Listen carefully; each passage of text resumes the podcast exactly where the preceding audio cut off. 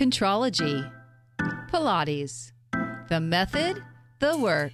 However, you want to describe it, it is the brainchild of German creator and inventor Joe Pilates. Hello, everybody. I'm Darian Gold. Thank you so much for joining us on All Things Pilates.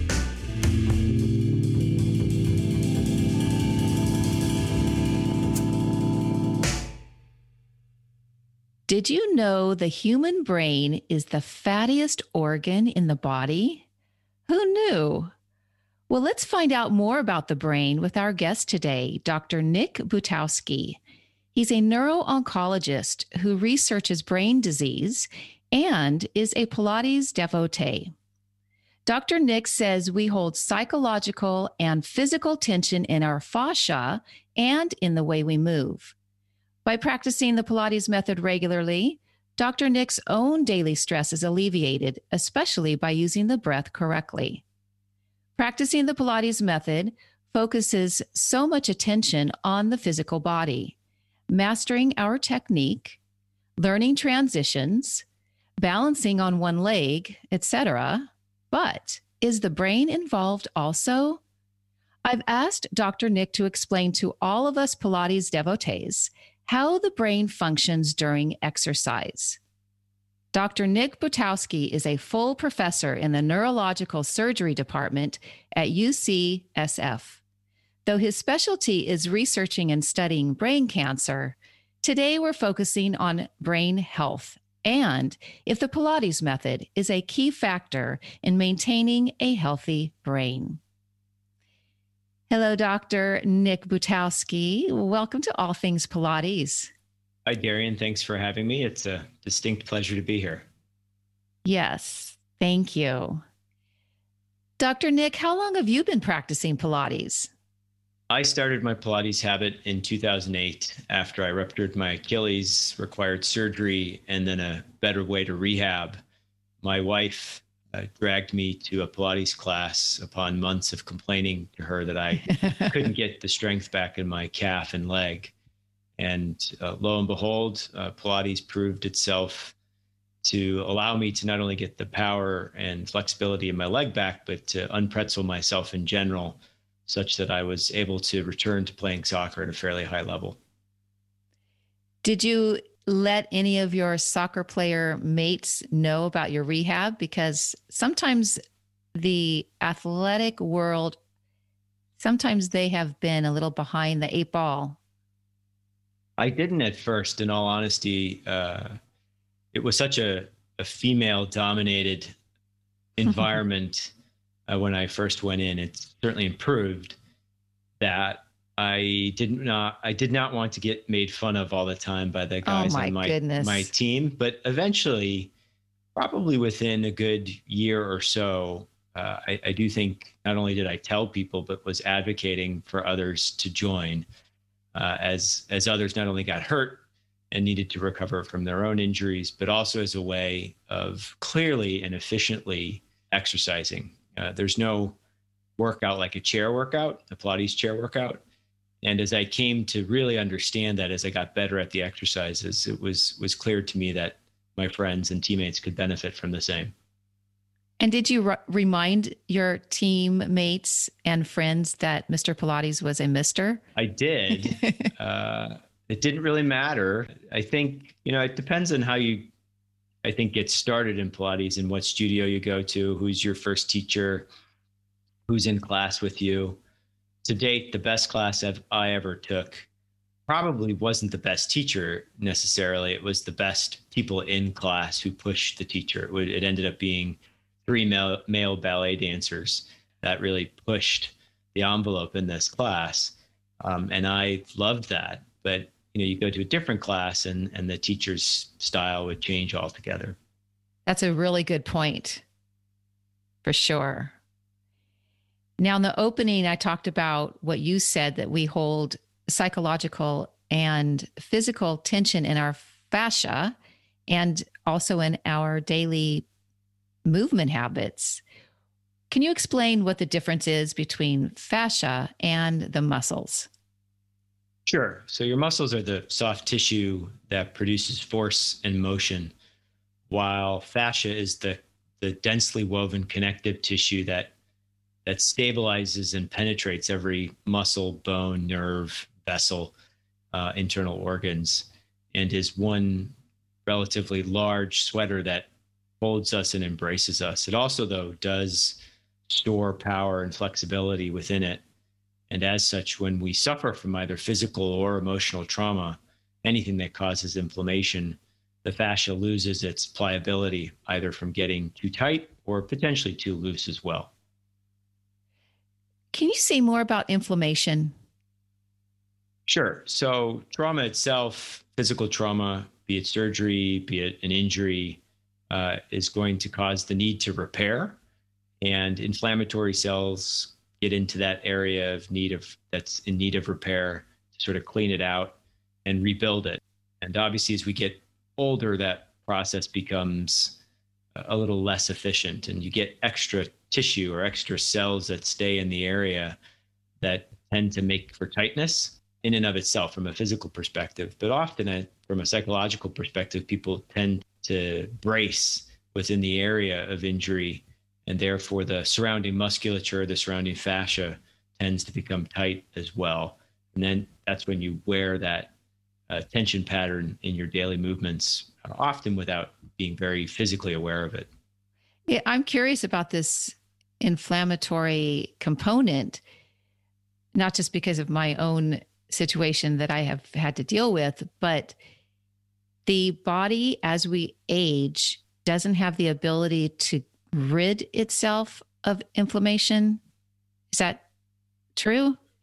That's true. Yeah. It it builds up, so to speak, uh, and becomes a less efficient process of clearing out. When you're a child and uh, you have uh, cells that are just sort of more or literally younger and more ready to to come in and and replace cells that have been injured or died off, it's much easier in process than when you're older and simply have less ability to do that in terms of less cells and a less efficient process with age.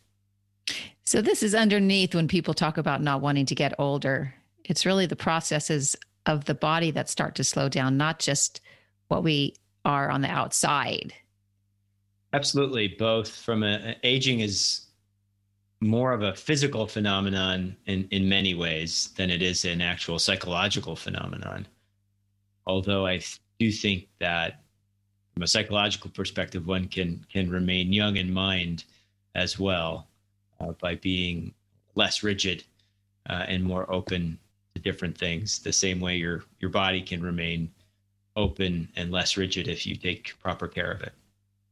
And that takes discipline to let yourself be open. Absolutely. You have to cultivate both flexibility and stability of mind and flexibility and stability of your body. Yes, well said. The brain, is it always communicating with the body? And if so, how is it? Yes. Is that too broad of a question? No, it's it's it is always communicating with the body, but I think to to make it somewhat Sesame Street simple, it communicates on a, a few different levels. One is the visceral or automatic level where you don't have to think about it or provide any conscious effort, right? You don't have to tell your brain to have your heart beat or your lungs breathe, so to speak. But then there's conscious or volitional control over you know movement and such. So your body and mind, mind can communicate on that level. And there's probably shades of gray beneath them where you get onto an automatic pilot mode or what's called in the brain the default mode network where just like riding a bike you can pop on and not necessarily have to think about it once you know how to so there's movement patterns that get stored, but there's also thought patterns that get stored too. And that's maybe where we get in more trouble if the thought patterns are not healthy and life affirming. Absolutely. We all suffer from what I call the the thought domino peril, which is that one thought can crash into another, like two dominoes can crash into one another as one domino falls and the other onto the other. And if you're not aware of that phenomenon, then whatever your automatic pilot is, whatever your default mode network is takes over, especially in times of stress uh, or in times when you're simply don't have the energy to pay uh, more conscious attention to the present moment.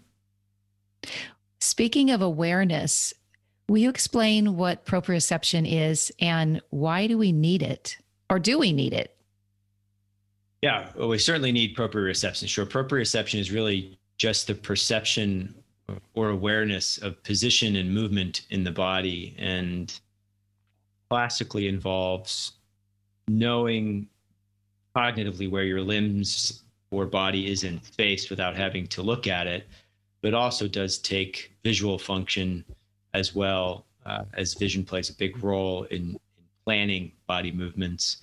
And then to some degree, what's called cerebellar function, where again, body movements, patterns of movement are stored and become automatic, just like riding a bike. So all of that is incorporated into proprioception.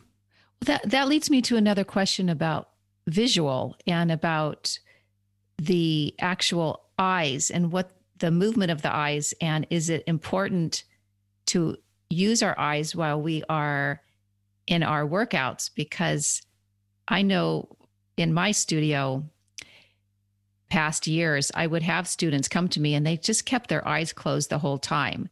That's a whole other animal in terms of trying to figure out where they were coming from in terms of why they ha- always had to keep their eyes closed. But is their proprioception different?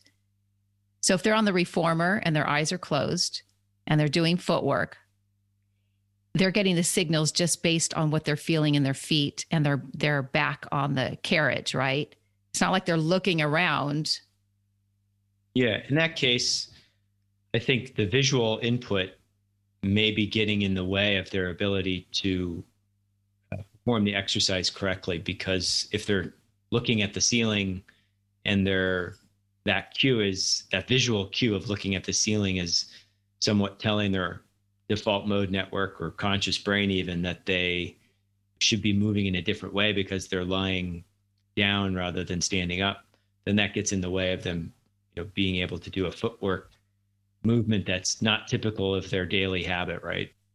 And so you will find that even athletes will take their vision uh, or close their eyes during some movements in order to sort of just be in the moment, in the flow, and benefit from the tactile stimulus that is needed to produce the movement in and of itself, especially if the movement's new. Uh, that being said, one of the things I like about you and good teachers is that you you teach us where we should be looking while performing a, an exercise and you know where your eyes should be uh, can actually help you perform the exercise correctly right where you should be looking and greatly help with you performing you know putting your feet in the right direction or your hips in the right direction and i often when getting correction from you or, or from whomever think to myself where should i be looking if i'm not fully present and often i'm i'm looking off into the distance or something like that and and that interferes with not only being present in the movement, but often interferes with probably some other body automatic habit that you know my my limbs want to do, but is simply not what's meant to be in the Pilates movement. Still staying on the proprioceptive uh, path right now, people who are not very coordinated, do they lack proprioception or why do they lack coordination in the first place? Sure. I think coordination is obviously somewhat dependent on your body habitus and you know what traits you were born with being tall short fast slow that type of thing however i think it's more of a skill rather than a character trait so to speak. And if you've not moved around a lot during your life then taking up pilates or anything uh, movement wise at age 40 or even 20 is is going to be a little bit more challenging and you'll come across as less coordinated.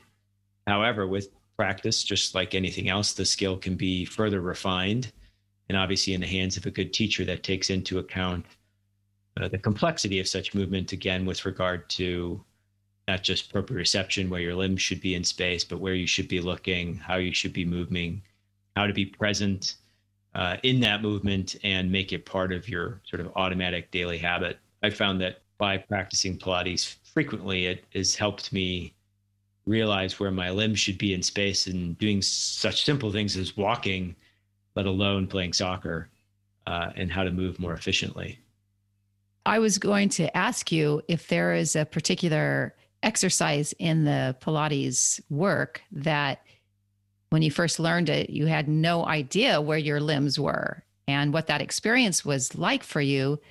Hopefully, that you figured it out just by practice, as you're saying, and becoming more aware of where your body is in space. But can you think of an exercise that you just you couldn't figure it out? Yeah, I mean, the most simple is actually sideline leg work on the mat. Sidekick where, series. Yeah, where your hips are supposed to be stable while you're moving, you know, the leg either back and forth or, or up and down. And, you know, the, the bottom leg is sort of glued to the mat. I still have room to go in terms of both flexibility, length, and strength, uh, especially with my left side. But I have only now gotten to where my I think it's my psoas no longer clicks on the left. Uh, nice. that that was dependent on I think coming to a very deep understanding of where my pelvis yes. is in space, right? Yes. Which I it's taken me quite some time to understand. Yes. And then you can apply that understanding with other exercises, not lying on your side, maybe standing, Absolutely, even sitting, um, and and knowing that if I spend too long in a slouched position, that I'll pay for it later. And I, I know that sounds overly simple, but in our modern day society where we spend so much time sitting, I, I love that Pilates has made my body aware to tell my mind, hey, you're slouching, stop it. Um, rather than depending on simply a, a top down cognitive approach to knowing that I shouldn't slouch. It's my body actually also talking to my mind saying, uh uh-uh, uh what you're doing uh, is not correct. Please, please fix it or you'll be in pain later. So it is a two way conversation back and forth. Absolutely. And I, I think our society's more open to that, that our body is a, is a repository of of all of our life and can talk back to the mind and let us know where we've been perhaps as importantly where we are in space uh, and how that compares to where we might want to be. I've been hearing a lot about neuroplasticity. Can you explain what it is and why we need it? Sure uh, so neuroplasticity or, or, or brain plasticity per se is the ability of your neural networks to change and reorganize, if not to some degree grow with time and, and of course age. Uh, it used to be that we thought that this only happened in, in younger folks, but now we know that cortical remapping can happen at any age. What kind and, of remapping?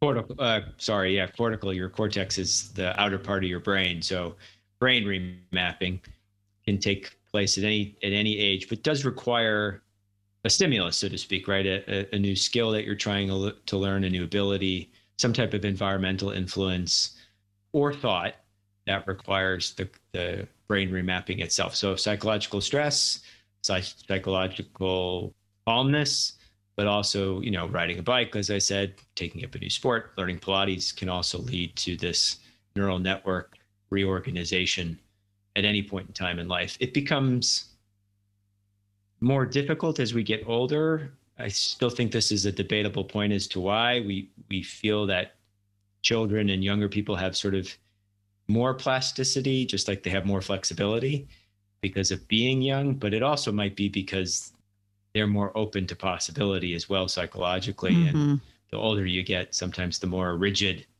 your default mode network gets uh, as you you know get stuck in habits.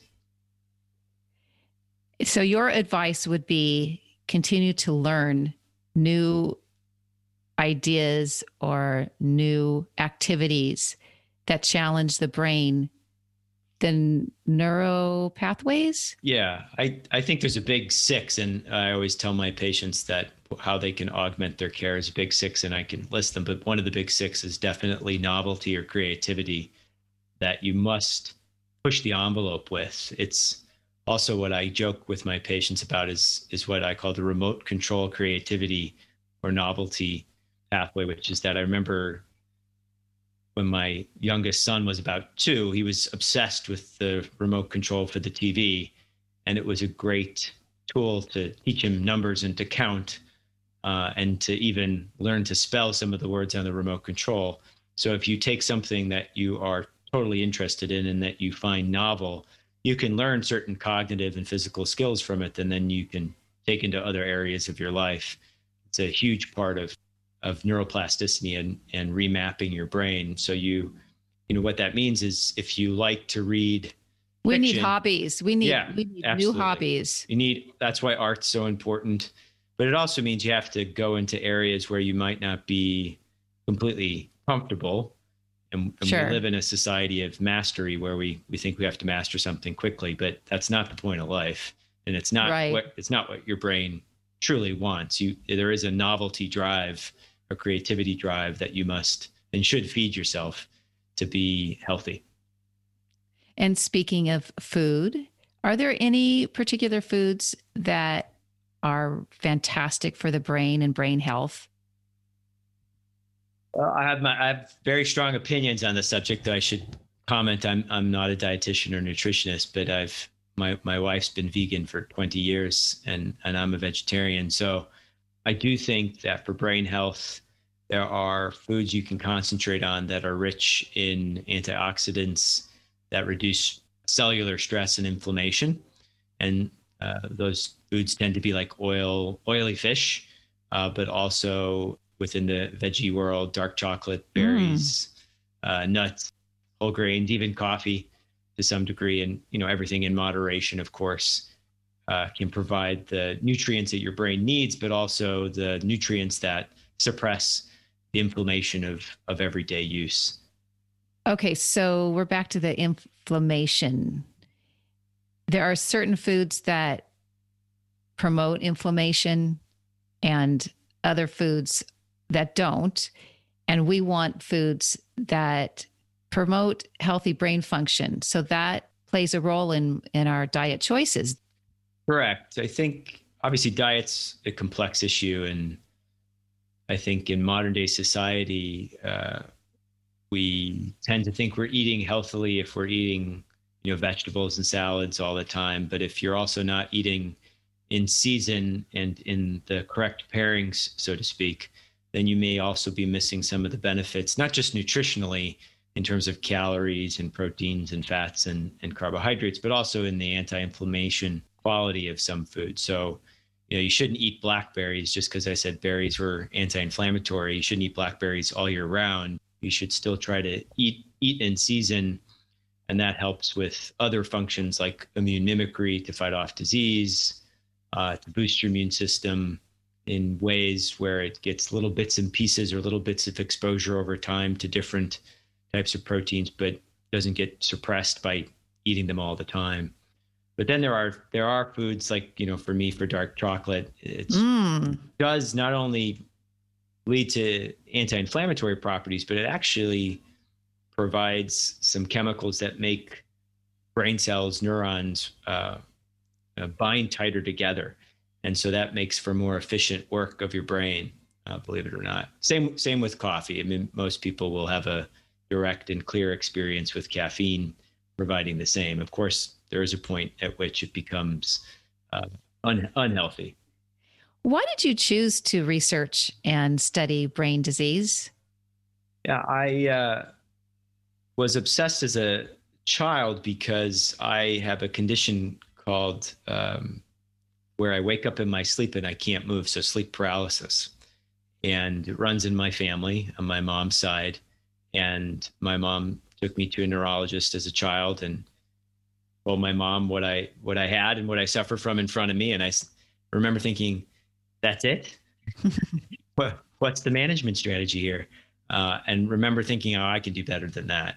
Um, so that led me into my initial interest into just understanding more about how our brains work. Beyond that, uh, I think my thirst to just sort of know um, psychologically how we worked or how people work uh, led me into neuroscience in in undergrad, and then uh, I wanted to be a behavioral neurologist, which is taking care of patients with uh, dementia or other related neuropsychological conditions. But when I started taking care of patients, I found culturally that I fit more in a in a cancer environment where it was a more rewarding uh, phenomenon because patients, when faced with serious illness and still in you know with their cognition intact, tend to really get life at a level that rubs off on you uh, as a caregiver and caretaker that makes you not sweat the small stuff. So it made me into a better person.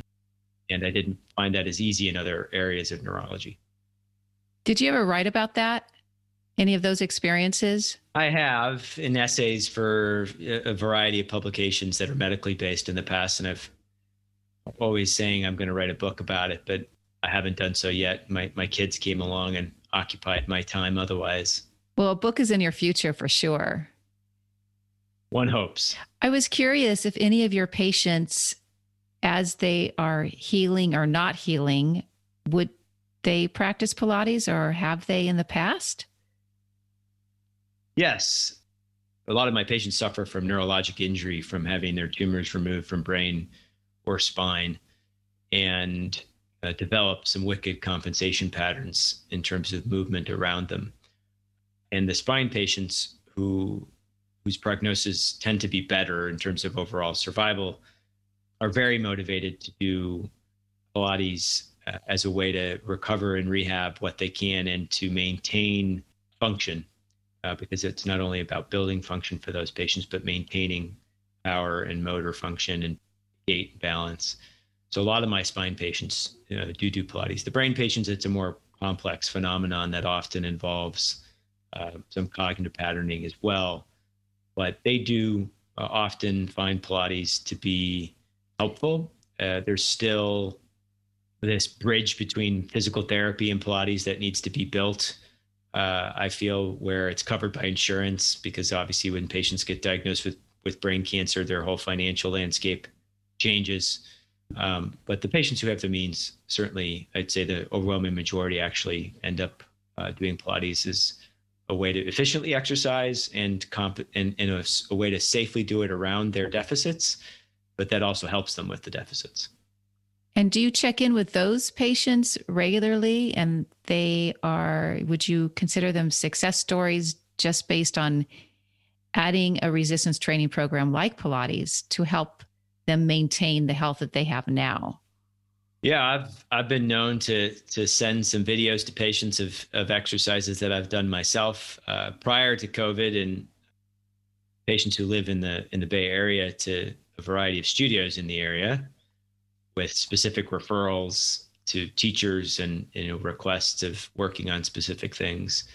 And frankly, uh, though I apologize to physical therapists listening to this, I I'd say my patients have found their relationship with their Pilates instructor to be much more beneficial long term um, than the than the rehab they get in the physical therapy world. And, and there are many reasons for that, but um, oh, I that there's a paper right there. Definitely, but I, I think that has to do with how physical therapists um, get reimbursed and how their focus of their practices tend to be on orthopedics rather than neurologic injury. That's interesting. And and would you would you couple that with the whole body opposed to specific areas? Oh yeah. Absolutely. There's just like I found with physical th- therapy, you know, I, I would go in with my Achilles and they would focus on, you know, flexion extension of the calf, but none of the eversion inversion at my ankle, which is, you know, looking back so easily and glaringly uh, deficient. But yes, uh, and and how that worked all the way up my left leg, into my pelvis, into my back, uh, and frankly even into I think right rhomboid pain that I had way back when. So yes, oh. the whole body uh, view and taking into account uh, you know on a reformer where you can eliminate body weight to some degree and then move freely uh, yes definitely it helps to incorporate how an achilles injury for instance can cause your right shoulder to not move properly as well right it's fascinating don't you think oh very much so and uh, i'm glad to see that it's it's more widely accepted now than it than it had been when I started in in medicine. Is there anything about the brain that continues to surprise or intrigue you? I'd say my main area of continued surprise is how deeply I can cultivate my own mind through a, a concurrent meditation practice, uh, and how rewarding the overlap of neuroscience and neuros, uh, neuroscience exploration into meditation has been uh, in terms of how it can help with recovery from traumatic brain injury, other psychological conditions, but also in my patient population. And so that's that's perhaps been one of the most surprising and rewarding things is this simple breath-based cultivation of attention leads to so much more than that and how that allows you as an individual, but also as a scientist to know how the mind and brain are, how they work and how they're related, so to speak, if that makes sense. Your patients are meditating uh, along with the treatments that they're getting, the Western treatments? Yeah. I, I think I mentioned the big six. So those six are, but I never explained. No, it. please They're do. Di- yeah. Diet, exercise, sleep, novelty, stress reduction methods, and then meditation. And we go into each of those six in terms of how they all lead to better health optimization. And so I do recommend that uh, most of my patients take up a breath based meditation habit of, uh, so to speak. And there's fairly good literature to say that for whatever reason, two 12 minute periods a day, and why it's 12 and not less or more is unclear, lead to better brain functioning on many levels, not just cognitive performance in terms of speed of information processing or multitasking, but also uh, a feeling, a, you know, subjective feeling of psychological wellness and well-being. Uh, but also, they report that their movement patterns are better, uh, that their you know sensory environment is better in terms of all the processing that we do on a daily basis, visually, auditory wise, what have you, even taste and what have you becomes problematic in my patient population. So it leads to this improvement. It starts as a cultivation of attention, like I said, but it leads to a great deal more that is, you know, outside of being a Buddhist monk, somewhat mm-hmm, mm-hmm. difficult to describe, of course. Right. And speaking of taste and also smell, I think you know I've been dealing with the last symptoms of COVID. Can you explain why we lose our sense of taste or smell and will it come back? Because I miss smelling coffee in the morning. Sure. So the neurons that actually are involved in taste and smell uh, are one of the few neurons that uh, continually turn over. They grow and, and come back and then uh, die off and then come back. So uh, the virus seemingly gets into these cells as it does uh, in other potentially areas of growing body parts like your lungs and uh, will cause temporary dysfunction until those nerve cells can regenerate and come back. And nerve cells are somewhat notoriously slow at doing that and generally can take at least several weeks and often several months to fully come back. And may come back in a different way where what smelled good or tasted good to you once upon a time or vice versa no longer is the case. We in my practice for instance um, there are meds medications or radiation that we do that will make patients lose their sense of smell or taste. And within a year typically that comes back but often they will say you know i used to love the taste of tomatoes or what have you and, and now i no longer do. Um, and instead i like you know peaches. So uh, be prepared. Would that continue to change? It could you know taste and, and smell are so tied up in our psychological well-being as well in terms of you know what we associate as comfort foods uh, you know are tied up with our childhood or what have you you know the, the smell of brownies or something like that can bring you back to where you feel safe so yes sure. it can change as you uh, also change your thought patterning behind uh, the interpretation of a certain food and, and what you perceive it to be in terms of being healthy or not right well to me just listening to you today it does seem like our brain mind connection is both mysterious and fascinating and always teaching us something about what's possible that we don't we didn't necessarily think was possible absolutely i think a lot of that mystery for me uh, re- results from that we as human beings think that thought is is who we are when it is not, in my opinion. It's the accumulation of sensory data that results in the thought. And then how you interpret the thought or act on the thought or don't act on the thought is who you are. So that the mysteries lies therein. I want to thank you so much for your wisdom and your knowledge and also for being such a fabulous student Well, thank you for being a fabulous teacher. You're very welcome. Dr. Nick Butowski, thank you so much for your time today. Thanks very much for having me. It was a pleasure. Okay, thank you. Today's feature is another one of my dedicated students. Her name is Allison Newsom, and she is a new mom living in Kent, England. When I asked Allison how Pilates has impacted her life, she said, When I returned to Pilates after giving birth, it felt like starting from scratch as a beginner. By taking my weekly Pilates classes, they have helped me regain my strength and confidence in my body.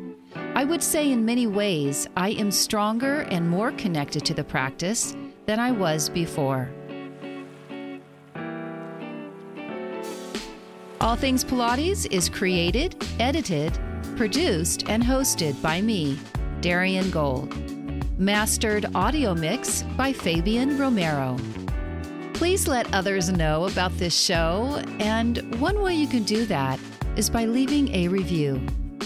For more information about the traditional approach to Pilates, please visit my website, dariangold.com, or you can follow me on Instagram at Studio Darian Pilates.